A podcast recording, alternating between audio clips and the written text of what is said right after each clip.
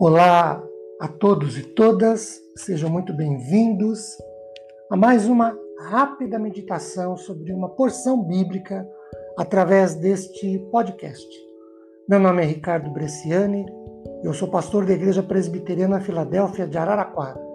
Essa igreja está situada na Avenida Doutor Leite de Moraes, 521, na Vila Xavier. E é um prazer poder levar a todos vocês mais um trecho da palavra do Senhor. Hoje, segundo Crônicas, capítulo 32, versículo 8. Com ele está o braço de carne, mas conosco o Senhor nosso Deus, para nos ajudar e para guerrear as nossas guerras. O povo cobrou ânimo com as palavras de Ezequias, rei de Judá.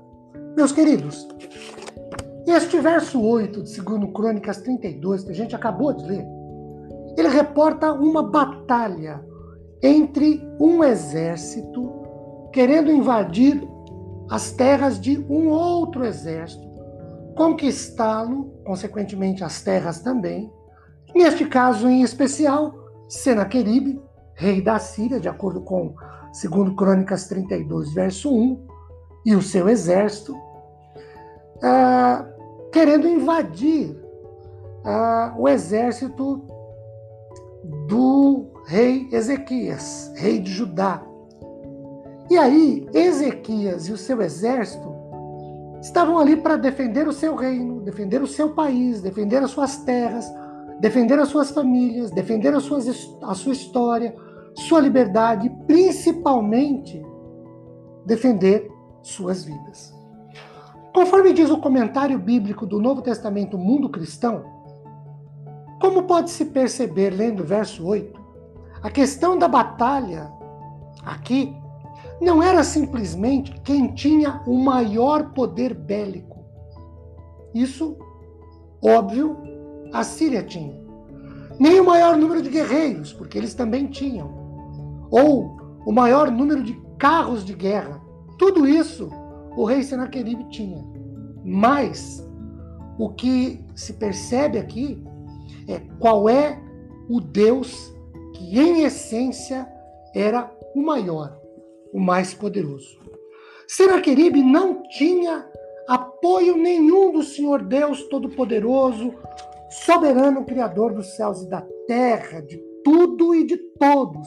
E aí, só podia mesmo confiar e depender completamente do seu braço de carne, conforme a gente acabou de ler, ou no seu poderoso exército, nos seus carros de guerra, nos seus cavalos preparados para a guerra, os seus armamentos de guerra, tão vitoriosos em outras batalhas contra tantos outros reis e seus exércitos, e óbvio, seus deuses.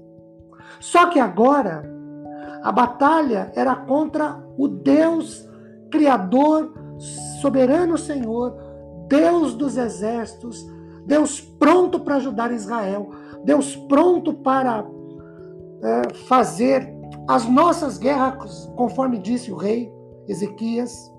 E Israel, confiando e dependendo do Senhor, saiu-se vitorioso, conforme você pode conferir nos versículos 21, 22 e 23. Esse é o Deus a quem nós servimos. Que Deus nos abençoe grandemente, derramando sobre nossas vidas sua graça após ouvirmos esse trecho da sua palavra. Tchau, gente!